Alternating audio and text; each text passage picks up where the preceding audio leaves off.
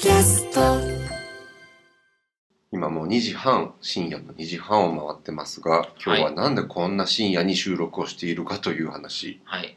今は1月17日の深夜、あの、伊集院光のうん深夜のバカ力の生放送を、まあ、冒頭40分ぐらいを聞いて、そのまま収録をしているんです。はいはい。なぜこれを聞いてるかというと先週のねはい。火曜日の朝の伊集院さんの番組、伊集院光とラジオと、うん。はい。えーその中で番組の終了について触れられていて、その後の夜の番組の初回はい。生放送ということで、皆さん注目しているはい。人多いと思うので、僕らもそれをちょっと聞いて、えー今日のテーマ。はい。タイトル何でしょうか？伊集院光とラジオの時代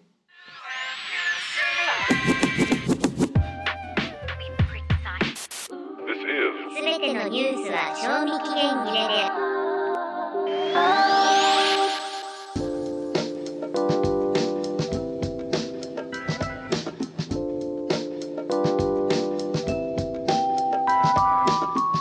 ですべてのニュースは賞味期限切れである。谷水健郎です小倉隆二です。2人のライター編集者が社会的な事件からネットの話題ポップカルチャーまでを語り合うポッドキャスト番組はい。です夜中の収録は初めてですね。そう。なんかちょっとねシーンと静まり返ってる中で僕ら貸し会議室うでん。延々喋っているちょっと新しい体験、はい。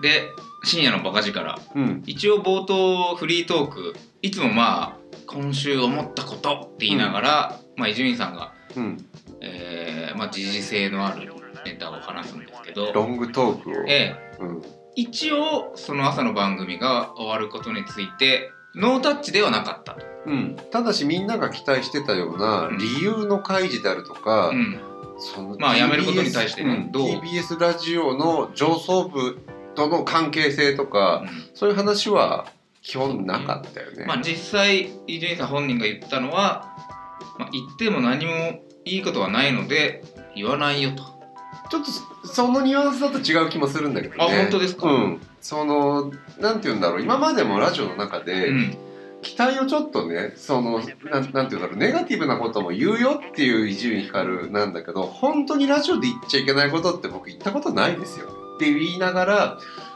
先週でゲームのデスストのはい、ゲーム実況がいかに実況に向いてないかって話の中してましたよ。で、まあ、その中でちょっと喋ったりするかもしれないみたいな感じのちょっといじり方をしてたかなう。一応あのうん。深夜のバカ力を続けるために言わない方がいいっていう判断だっておっしゃってましたよ。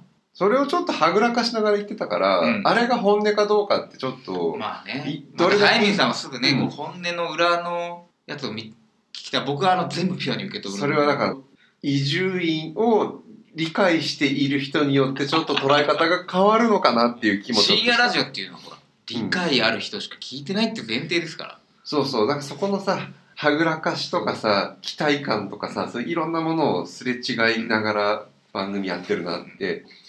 ということで、うん。えーまあ、今日のですねテーマは、まあラジオなんですけど、はい。まあ本当にね伊集院光が番組朝の番組降りるんじゃないかっていうのは、うん。この2021年の段階で「週刊文春」で出ていたので、うん。まあ、その時点でリスナーに伝えられなかったことみたいなことって伊集院光本人が言ってるんですけど、はい。業界的にどう受け止めてるのかって話をちょっと僕もヒアリングする機会があったので、はい。TBS ラジオショックというふうにもう名付けられています。うん。ラジオ業界にとっての事件であるっていうところが、なぜかっていうとこれ朝の時間帯の帯だからっていうところがね、もちろんだって就任する時もうん。大ニュースだったじゃないですか、確かにね、まあ、大出世はいはいとい。うか、うん。まあ深夜ラジオ大好きの人にとってはじゃあ朝が本当に出世なのか？みたいのはまあ多分いろんなあそこなんですよそうですよね。テーマ的には、はい。そのラジオの業界の人たちが事件として受け止めているうん。理由っていうのは、うん。ラジオって圧倒的に朝のメディアだから。うん。でこれどういうことかっていうとラジオって朝しか聞かれてないんですよ、いや僕なんかはいわゆるあの深夜のうん。芸人のラジオをよく聞いてますし、うん。例えば僕が雑誌の編集をねしてる時にラジオ特集ってよくはいはい。組まれてる時期があったじゃないですか、うん。ここ何年ぐらいだろう？もう5年ぐらいですかね、でラジオ大好きな人を取材したり、うん。まあ、実際ラジオパーソナリティを取材したりすると、やっぱりこう夜帯深夜ラジオの芸人さうん。ん、でラジオ大好きみたいな人に聞くと、まあ、聞いてるラジオは「まあ、俺だって日本だったり TBS ラジオのうん。深夜帯うん。だけど本当は朝の方が重要、確かにさ、うん、話題になるのってやっぱり夜のラジオそうですよね。ね「うん、オールナイトニッポン」誰がやってるとか、誰々が結婚を発表したみたいな話なんだけど確かに朝のラジオ何やってるかってあんま話題になることないのかなっていう気がしていて、そもそも誰が朝帯やってるみたいなものってうん。伊集院光になる前ってそんなにさなんていうのピンとこない部分あったと思うんだよね。うん。まあ俺たちちょっと朝方の生き方をしてないこともあると思うんだけど、多分そういうことだよね。そう。伊集院さんはまあ一応大沢優里さんがねはいはい。朝の顔。朝の顔、まず今回のいわゆるラジオ業界的に事件と言われていることのいくつかの背景を言うと、朝の顔って大沢優里に代表されるように、うん。10年とかね20年とか下手するとかけて育てるもの、はい。で伊集院光も当然そういうもので続くことを前提としてパーソナリティ朝担当する、それが、まあ、意外と短い期間うでん。降りることになってしまった、はい。でこれあとどうするで、うん。その中でねいろいろ報道の中でこれあのどこまで報道なので正しいか分かんないけど年間2000万のギャラで1日あたり8万円のギャラでそれが払えなくなってるんじゃないかみたいな話にもなってる、うん。これちょっと具体的な額は分からないけど朝のギャラと夜のギャラって僕が知ってる範囲だなのであれですけど一般的に朝の方が倍高い。うんでそれはさっき言った僕らの生活時間帯みたいな話でうん。日本人の多くはさあ朝の何時に起きますか？ってなった時に朝って忙しいからテレビを見ながらなんか準備をするとか、うん通勤するとかできないわけじゃないですか、そうすると朝のラジオって日本国民の多くのマスの人たちがうん。普通に目覚ましで気ぃつけたりご飯作りながら食べたりしながら聞いたりすることが多いっていう意味では、なるツイートはしないよね少なくとも。だからその役割として深夜ラジオみたいにうん。そのパーソナリティの人が好きでめがけて聞くというよりはそ習慣の中でうん。聞かれることのう、うん、その生活にし組み込まれてるってことですよね。そうまさに生活なんだよね。だから誰の声で朝聞きたいっていうよりも、朝の制約ってまあ例えば「おはようございます」のとこで笑い取る必要ないよ、うんうん。気持ちいい声で「おはようございます」ということみたいなものをまず最初に朝のパーソナリティで考えるし、でそれこそ出かける時に天気とか、うん。えー雨が降るかもしれないから、うん。ちょっとカバンに傘をね忍ばせておくのもいかがでしょうかとか、そろそろ寒くなってきたから、コートを着ていくみたいなことを割と生活の中で、うんうんえー必要なことみたいなのを話題にする。そっか、うん。面白いネタ書いて応募するぞとは全く動機も違うし、うん。なんだけどいわゆる数字というか聴取率うん。でいうと朝の方が聞かれている。そうそう。あとね気持ちいい朝にふさわしい曲とかを選ばなきゃいけないとか、はい。まずねちょっとね俺も朝の時間帯にラジオやってみて初めて分かったことっていっぱいあって、はい。営業さんってラジオ局にはいるじゃないですか、で営業の人たちって番組にじゃあこれだけのリスナーがついているのでスポンサーを探しに行ったりする人たち。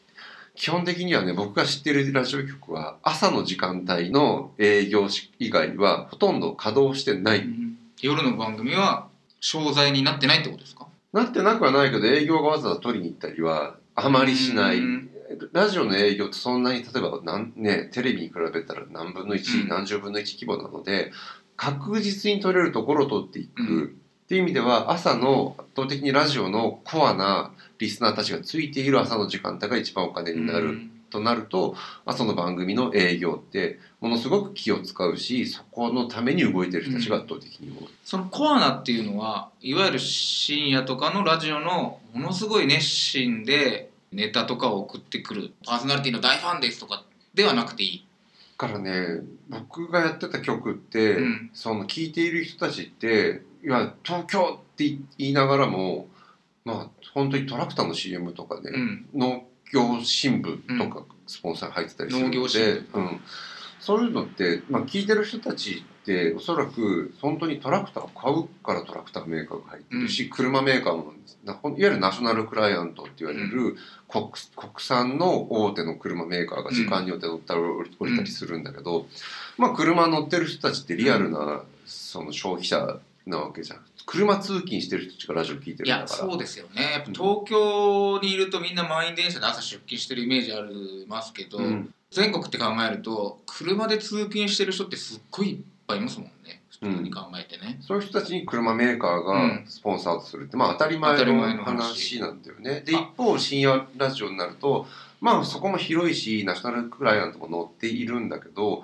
まあ10代、じゃあうん消費しますって消費するけど、あれ？そういう話だ、うんなるほど。若者文化ですよね深夜ラジオってどっちかっていうと。そうね。もちろんあの40代とかも聞いてますけど。逆に自由度が高いからさそのずっと若者イコール深夜放送、うんうん。そこでまだ売れてない人とかが出てきたりしてたうん。60年代って本当に全然売れてない人とか喋ってたりしてたのってまあ自由度が効くからで、うん。逆に朝とか、えーナショナルクライアントっていうこれはダメ、あれはダメとか朝からこのネタは扱わないでほしいみたいなことがある、うん。制約がめちゃめちゃある中でやってる。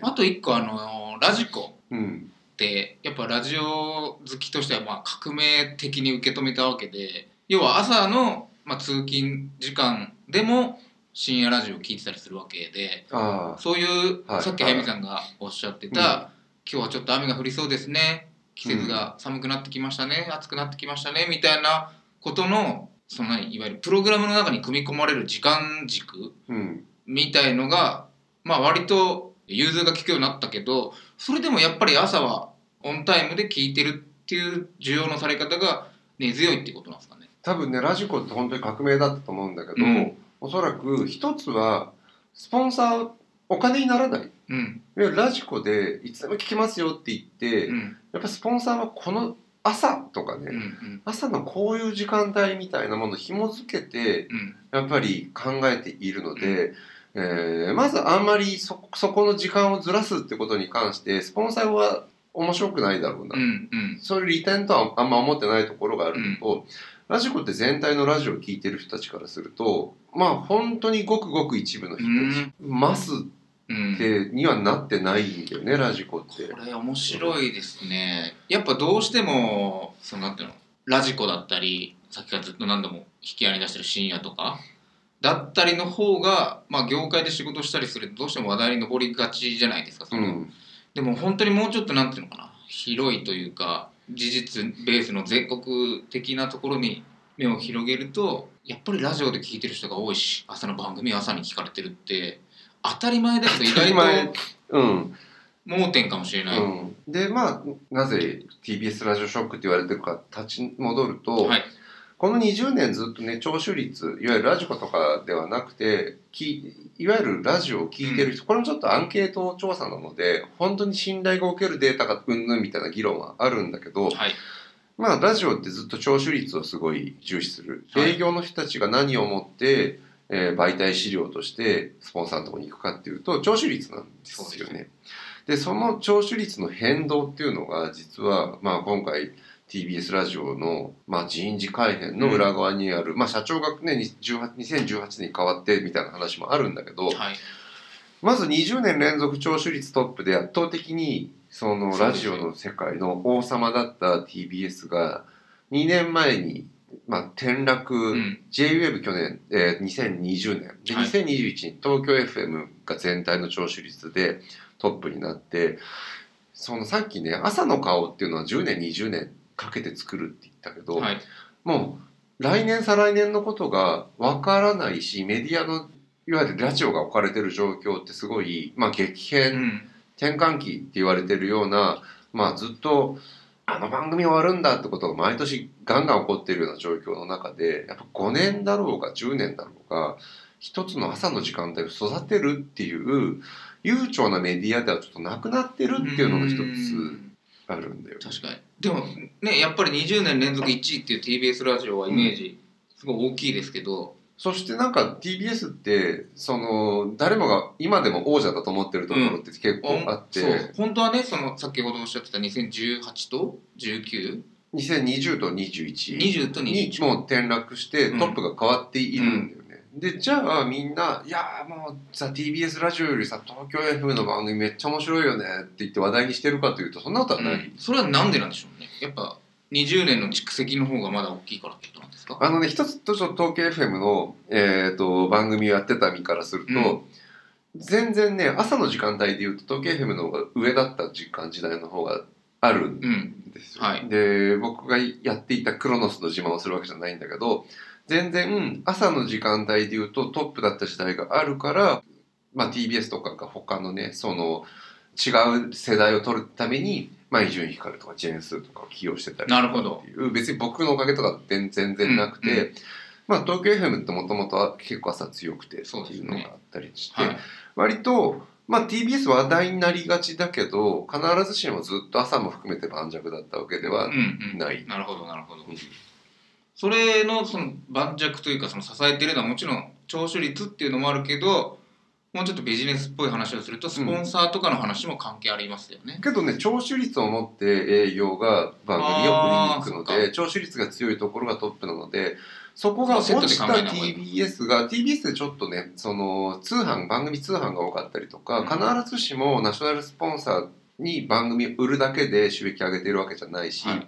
まあいろいろ言われる不動産ビジネスが大きいからっていう営業が弱いんだみたいなことも言われるいろんな要因があるんだけど、一旦トップから転落した局であるっていうところを考えるとひょっとしたらこれまでずっと重用していたパーソナリティの首を切るみたいな体制っていう番組がなくなっていくみたいなことっていうのは起こっても不思議じゃないからうん。うん。まあリスナーはショックを受けるけど業界的にはまあそういう時代でもなくなってるよな。ギャラもかつてと同じではないよなっていうずっと使っているパーソナリティの値段が払えなくなってるって一面はひょっとしたらあるかもしれない。うんそれは困窮してるってことですか？ラジオ全体が？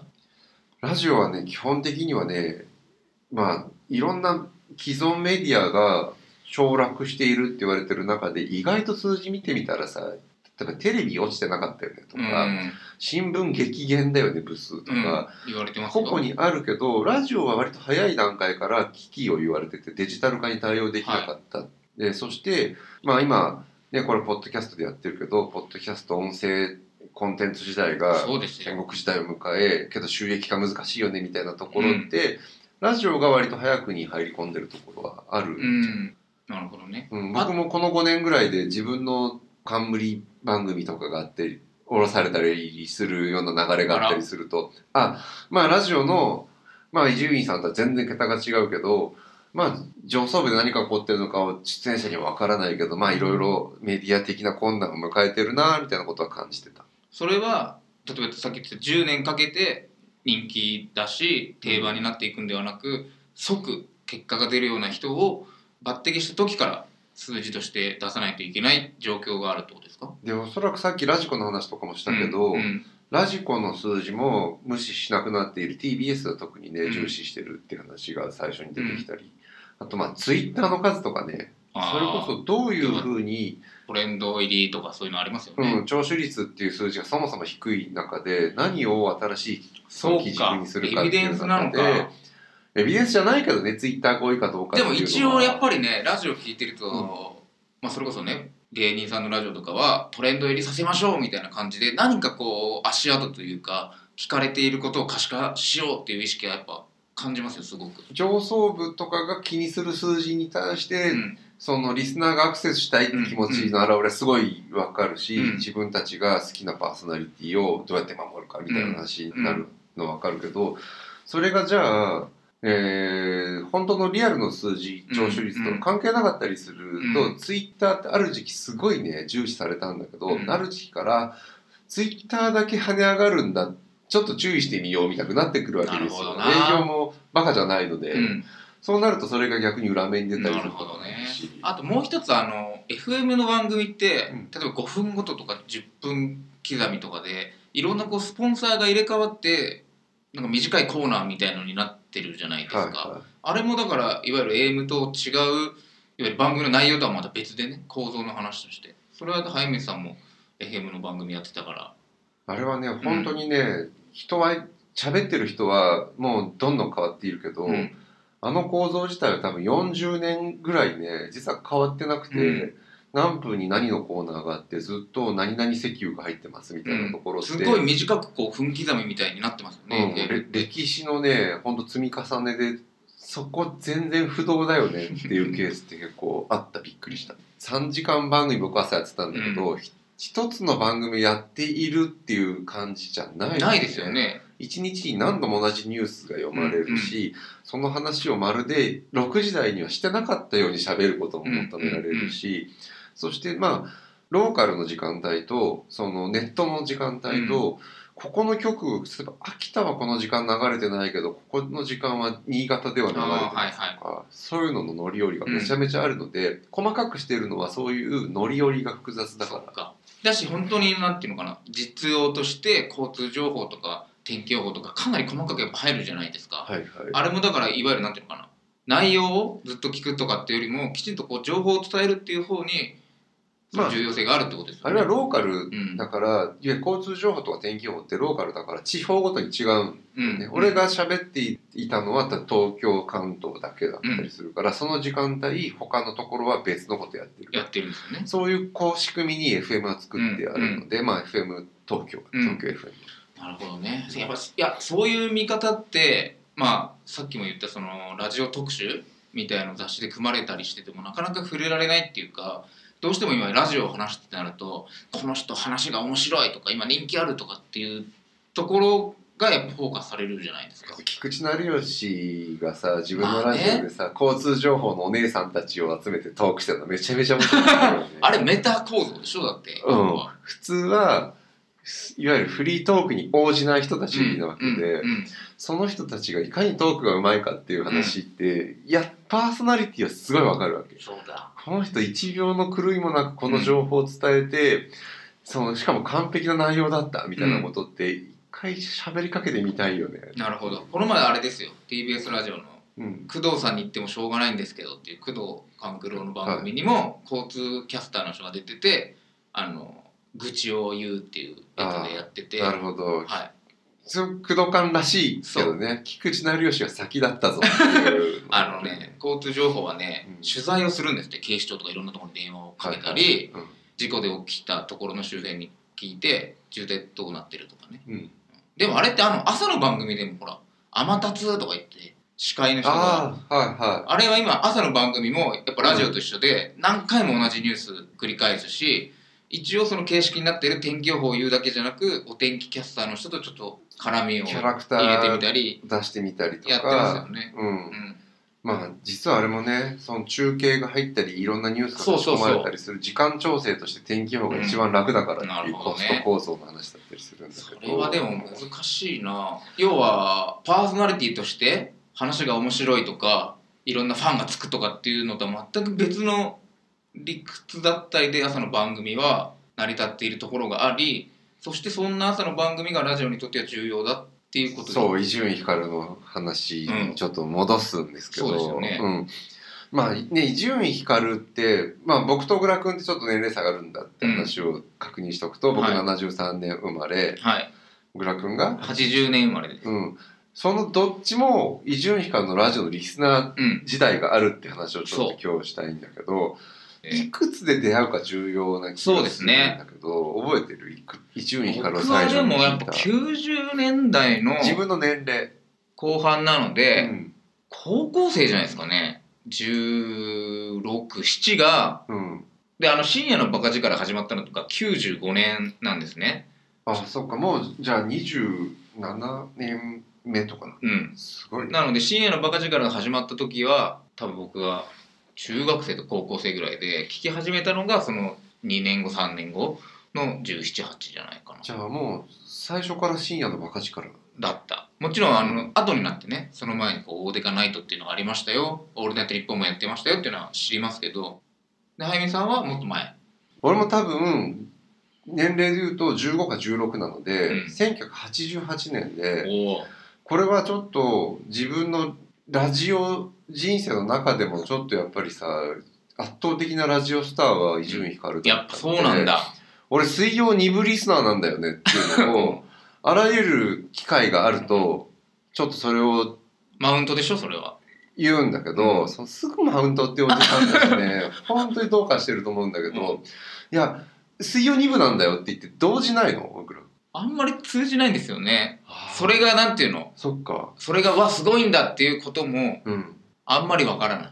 伊集院光って本当に「オールナイトニッポン」出身はいなわけですよ、うんでその出てきた当時って本当にね2部って3時夜中の3時なんかから始まるので、俺は多分今どっちかちょっと記憶を探ってるんだけどずっとね「オールナイトニッポン」を中学時代小学校時代から聞いていて、はい。水曜日は小泉京子がやっていてその前の時代もあるんだけどでその後一瞬大月健二がやって、うん。でその後に藤井フミヤがやってるんですでどれも聞いてんの俺は、うん。その時はその人たちはもう人気者ですか？大月健二以外は大津健二以外はそ大の月健二は確かねまだ全然ね出たてっていうか。出たてではないんだけど、うん。そのキョンキョンとかに比べたらではなかった、うんうんでラジオがとにかく下手だったっていうのとかがあって、結構自己回とかが平気であったりするんだけど、その毎回そのねその一部は聞くわけ。あその今の人たちは一部？一部。はい。一時か1時からね。でその人たちのラジオを聞きながら当然寝落ちするんだよね。はい。で寝落ちしてどっかで復活した時に2部になってる。うん。その2部がめちゃめちゃ面白かったのが伊集院光。じゃあ早水さんは伊集院光だと思って聞いたんじゃなくてそう。たまたま耳を傾けたらすっごい面白かったっていうで多分ね大月健二なの寝落ちしてるのは。うん。で1988年の10月からうん。始まっていて、その当時に聞いているはずなのうで、ん15歳。うん。その時はもうあれですか？そういう自虐みたいなことだった？えっとね自虐かうんぬんかみたいなこといわゆる自意識みたいなことをいじってるかどうかっていうよりも、うん。当時は割とラジオを使ったこんなことできるんだ。例えばああなるほど、うん。企画をやってた時期だ。吉野家ディナーショはいはいはい。ーをやったりしてたのあ聞いたことありますよそういうなんだなんけどでそういうそうそういう伝説がはい。水曜2部時代に大体固まっていて、はいはい。羽賀結衣だって多分水曜2部時代だと思はい、あの架空アイドル、うん。はいはい。いや確かにね80年代とか90年代のそれこそあれですよ TBS ラジオのほら岸谷五郎さんの「レディクラはいはい」とかも、うん。あのもちろん話が面白いんだけどそれなんていうの？企画もの？リスナーとどっかで何かやるとかもそうだし、なんとかをやってみたらどうなんだみたいなうん。のをやっていたというのはものの本などでは聞いていますねそっかそっかそれもう全部あ 後から聞く。うん。あああの時代マウンティングなんだねそれはね。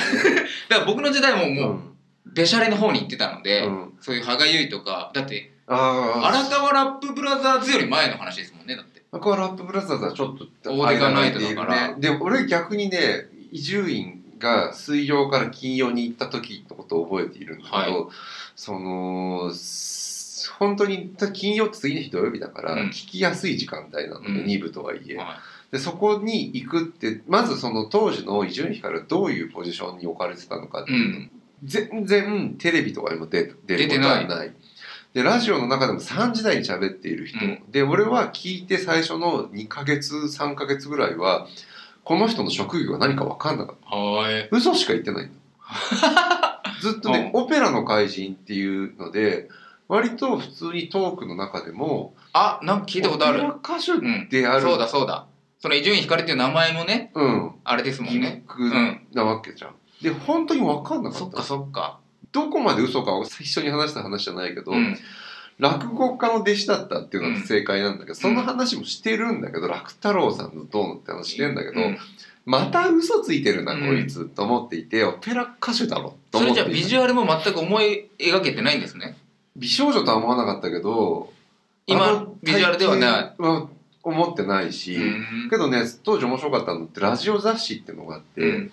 AM 向けのラジオ雑誌と FM 向けまた違うんだけどずっと伊集院光の2部の3時台の番組が人気投票で、もう圧倒的ダントツ1位だったわけ。だからその雑誌を読んでる人たちからすると伊集院光がラジオスタのは当たり前だけど、うん。世間一般には誰も伝わらないっていう時期に、水曜から金曜日に移動するわけ。はい。でやっぱりそこでさ多分今考えると半分以上ネタだったんだけど水曜時代から聞いてたってやつは将来俺がどんなにビッグになって伊集院光がねあなんかそれも聞いたことあるな、うん、なっても水曜2部時代から聞いてましたって言ったら絶対待遇を良くするから。そっか一応ない。うん。金曜に行くっていうのは昇格ってことなんですね。そう。深夜からさ、うゴールデンに行くみたいな感じだったかでら早見さんはその深夜の時からうん知っているっていう話ですもんね、そう。そうするとさマウンティングの話だけど何が起こるかっていうとインディーズから聞いてますってことあでしょ。金曜日に行った伊集院ちょっと売れてあ。なんかキャラ変わったんじゃないみたいうんうなん。感じになるわけ、うん。でその後ちょっとなんて言うんだろう高校受験があったのかな。なんかあの FM に流れたのかな。ロック好きになったりし出たのかな。た。ヘアチェックだ。AM 離れとかが進んだ時期にちょっと離れたら気づけば伊集院光は日本放送にいなくなってた。いなくなってた。うん、で逆に言うと俺そこから以降って今は結構ラジコとかあるからたまに聞くけどうん伊集院光から卒業したんだよいやでもこれって水曜2部知ってたからだよ、早見さんの中では水曜2部うん、リスナーであることはやっぱアイデンティティというかそう。ラジオとの歴史を語る上でものすごく柔らかく輝いている部分なんですね。そうめっちゃだからさ東京にす行ったら絶対毎回さ出待ちしてたタイプだよね、うん。うん、でもそれってずっと繰り返してるわけじゃないですか。あのー繰り返してるもちろんその水曜2部聞いてたっていうことがその人の中でものすごく大事なことになっているし、うん。その後のオーデカナイトから聞き始めた人はうん。自分はオーデカナイトから聞いてるんだって言うしうんで僕みたいにバカ力から聞き始めてじゃあ90年代から聞いてる人は俺は90年代のバカ力聞いてるんだって言うしうん。2000年代から聞き始めた人は2010年代の人に俺は2000年代10年以上前から聞いてんだよってなって全員るマウンティングしてんじゃん。マウンティングというかうん。あの伊集院さんのラジオが面白いくなくなったとかそのさっき言ってたそのもうメジャー化したとかなんならもう朝の番組をやるようになっではいはからとかではなくいうん。やっぱ結局なんかどの時代に出会ったかによって聞いていた時代が青春時代であればもうその時がその人にとっての伊集院光の最盛期であるみたいな話なんじゃないかなと思いますけどね。なんか トトロとかに近い感じだよねそうそうそうそう。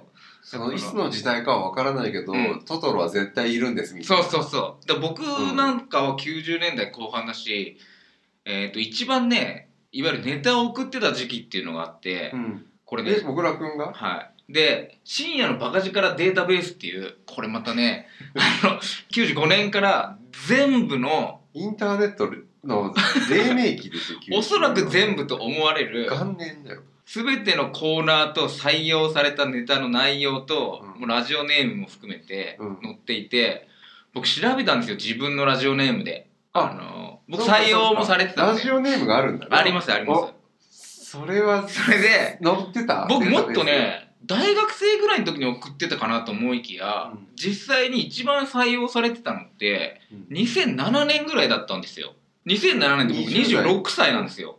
で26歳って何やってたかって、大学を卒業して AD でテレビ制作会社に2年ぐらい勤めた直後なんですよね。うん。で多分仕事をしてなかったがその後に広告プロダクションに入ったんで、うん。そのぐらいなんですよ。でこの頃に多分僕が一番クリエイティビティをこう外に発揮してるというかああじゃあそこ278って相当遅いじゃない？遅いっていうかもう青春でも何でもないわけですよね普通1 5 6でさ、うん。ラジオの投稿とかやっててさそれが自分の原点スタート地点ですみたいなことが、小倉君は26とかだから10年遅れでその10代から聞いてたものの発露がここに来るのはでも僕の人生にもそのハイミンさんのさっきの水曜2部リスナーがうん。心に深く刻まれてるように僕がこの伊集院さんのラジオで割と採用深夜のバカカードっていうのが送られてくるんです。もうこんな ちゃんとラジオってさ投稿読まれるとさ送られてくるようにね。僕27の時まだ実家にいたんで、は TBS ラジオからこう伊集院光の深夜の「家でイエーイ!」っていうばやつで 家に「イエーイ!」っていうピースしてる伊集院光のステッカーが送られてくるんですけど、こんなの持ってたらとんでもないことなんですよ。い15歳だったら絶対クラスでね見せびらかして、はい。しかもいやすごいことですよ伊集院光誰だよってやつが半分ぐらいいるからむしろ誇らしいみたいななるけど その時代になると誇る相手もさ家族には見せられない。そうそうそう。でで僕はだからそれで深夜のバカカードが溜まってくるにつけ いやバカこのワードが持つ14歳感すごいですね、で僕はうん。もう広告とかじゃないと。うん、面白で飯を食っていこうと。でテレビブロスにの編当時の編集長に「僕は伊集院光とかで採用されてます」とうん。編集部入れてくださいって言って僕は編集部入ったんで受か受かった。というか募集もしてないんですよ。編集長に送ったんですよ手紙を。でプロフィールのとこにバッカカード5枚持ってますみたいなのを書くんですよ。そしたらでまあ後々聞くとねうん。別に小倉君が面白いっていうか送ってきたことが面白いんだよって言われましたけどあ一周回ってたんだ。そうそう。あのこの2000何年だそれが履歴書的に評価されたわけでは全そう然なかった。あで企画書とかも書いたんですけど、うん。別に企画書は面白くないんだけどこの2008年とかにあの編集長宛てに入れてくださいっていう封筒を送ってきたっていうことが面白いって。何があるか分かんまあとにかくそのネタはデータベースでみさそうそう。探せば出てきてしまうちょっと切なさがあるよね。切なさでもね俺何のネタで送ったのって聞いていいのかちょっと今躊躇してるもん。あちょっとラジオネームだけでも教えてよ。いやラジオネームだって教えたらだって検索者出て一番くる恥ずかしいよ ヒントちょうだい。ヒント聞いてうん。当てて これって当てた人にはなんとか力カードを渡し 深夜のバカカード？ステッカー作りたいよ、僕がこう採用されたコーナーはねうん「カブトムシの秘密」っていうコーナーとうん、「犬棒カルタ」とカルタって今もやってるけど 当時もあるんだね。あと顔コレクション10面記とかこの辺に採用されてましたね。その辺どういう企画だったか覚えてる？僕覚えてます。だからこれデータベースでうん昨日あの伊集院光る会をやるよって言って調べたら出てきてまあまあ面白かったですよ。印象的なコーナーっていうメモを見つけてしまったけど俺でも知ってるコーナーがある嘘。な今これ僕がね、うん。あの収録にあたってメモしてきたの早見さんが見て知ってます？この自虐の歌。自虐の歌知ってるよ。あ知ってるんだ。あのー、これ BGM 覚えてるよ。何ですか？鳥の歌。あそうそうそうそだよねこれ名物コーナーだね、うはいはい。こういうの聞いてたんですよね、うん。でもやっぱねやっぱ神々しかったですよこの頃は。ちょっと待って過去形？あのいや伊集院さんがね。ああだから俺俺がじゃなくてね。うん伊集院、うん。だから俺のネタが神々しい。伊集院さんのやっぱなんていうのかなやっぱティーンティーンじゃないな俺は20代でも刺さっててそ,、そうん。れはなんでかってやっぱその大好きなテレビの仕事がしたくて番組の制作会社に入ったら、まあ、ほとんどこう人権もない職場なわけですよ。うん。今それこそ今 え人権もない職場の？はい。あの会議がどんなに長くても座る椅子が用意されていないとかね。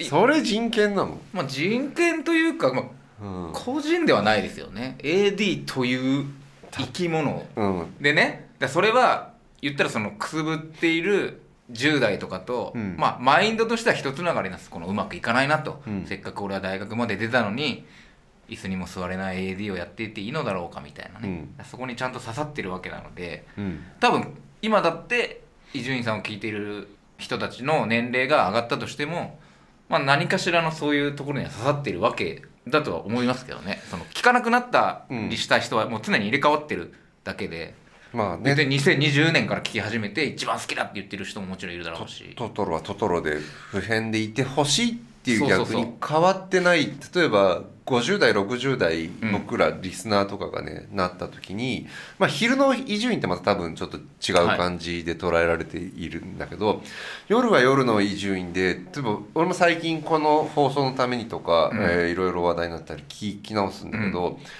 やっぱりさその自分が15の時に聞いた伊集院と、うん。同じあえてしてたんだと思う。先,、うん。先週今で言うと11日の放送とかだから、うん。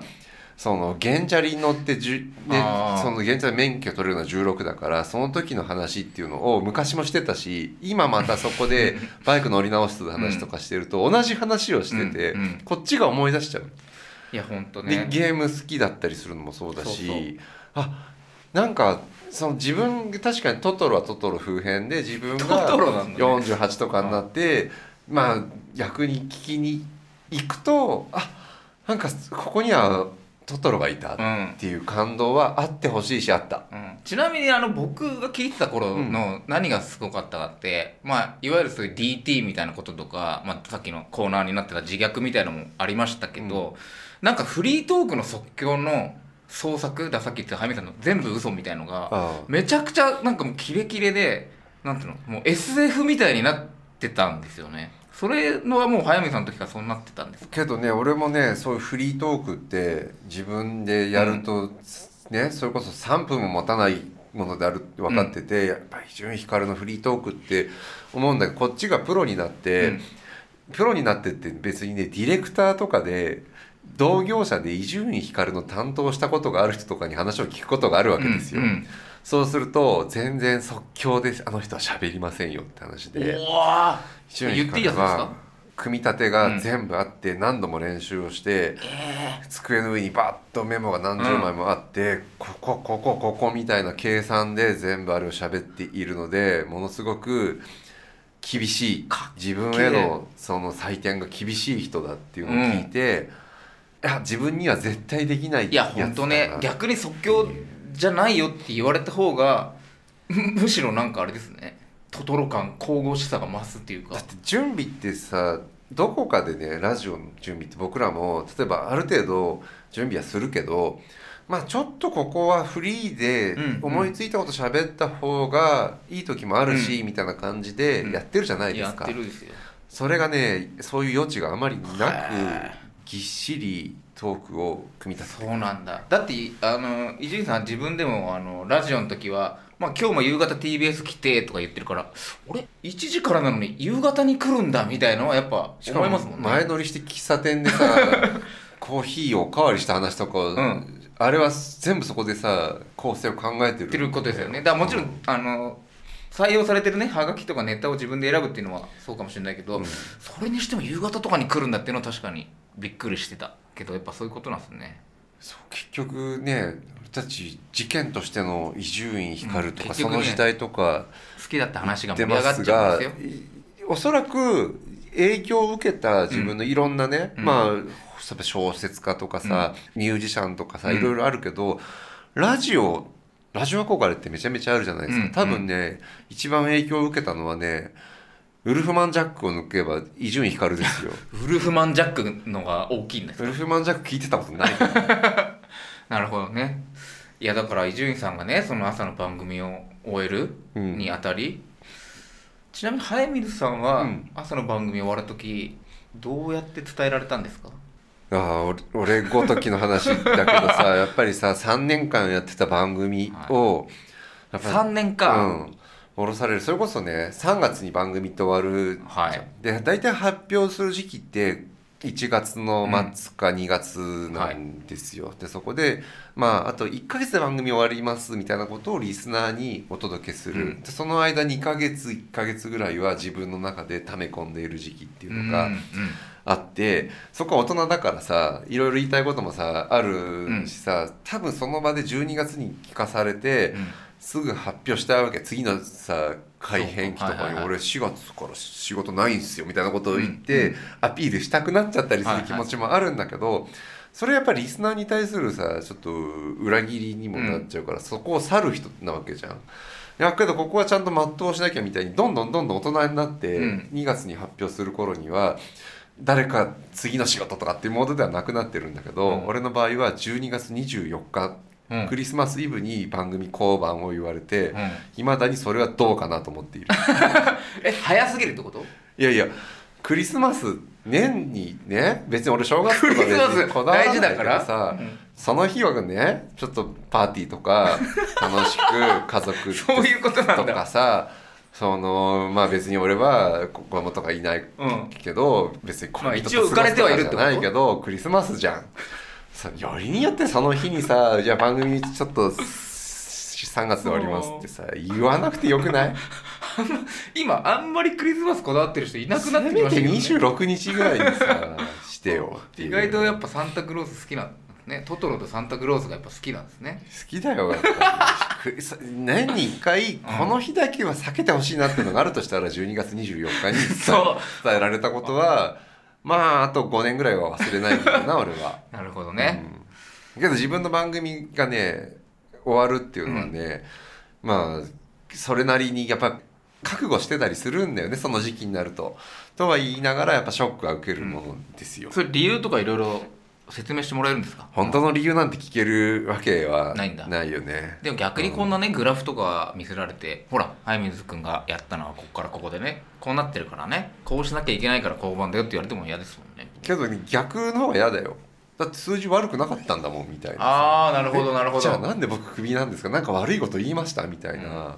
それぐらい聞いてもいいんじゃないですか？数字悪くなかったですよねそれをちゃんと伝えるまあでプロデューサーってそれを伝えるのが仕事だからそこ信頼関係でもちろんいや今回数字は良かったみたいなこともいろいろ教えてくれるし、いろんなことを教えてくれるうん。しそこは話し合う場所だから、信頼関係が崩れてないから俺はここでは言わないよ。言わないん言だ伊集院さんと一緒じゃないですか。順位さんの気持ちがちょっと先聞いていて なんだ。いろいろ言いたいことはあるし上層部とかにその多分ね、ん。愚痴みたいなものもあるけどリスナーをと取るっていうことだと思うよ。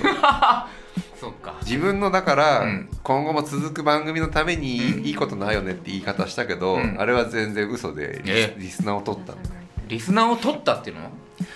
ラジオで続けるっていうのは局にこびひつらうとかじゃなくて、自分を支持してくれる人たちのためにしゃべるそんないい話をうん。恥ずかしいじゃん、うん。なんかちょっと照れ隠して言うとああなるよ、なるほどね、うん、よやっと最初に戻りましたね。かったね、はい。けどまあ言いたいことは俺たちは割とまあいい時期に順位光を聞いてきたから今があるっていうのは間違いないことだよね。いや本当にそうあれがなかったらいや全に。然違う人生だったなっていうのは間違いない。思いますよ。はい。今度、うん深夜のバカカードお見せします。ママウントで。いいオチだったと思う。これで多分番組シャキーンって終わってると思うのでバカカードを楽しみに。はい。ライターの早水健郎と。小倉隆二でした。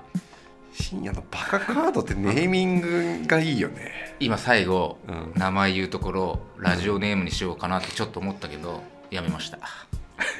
ツッコみようがなかったかもしんない。ラジオネーム恥ずかしいよね。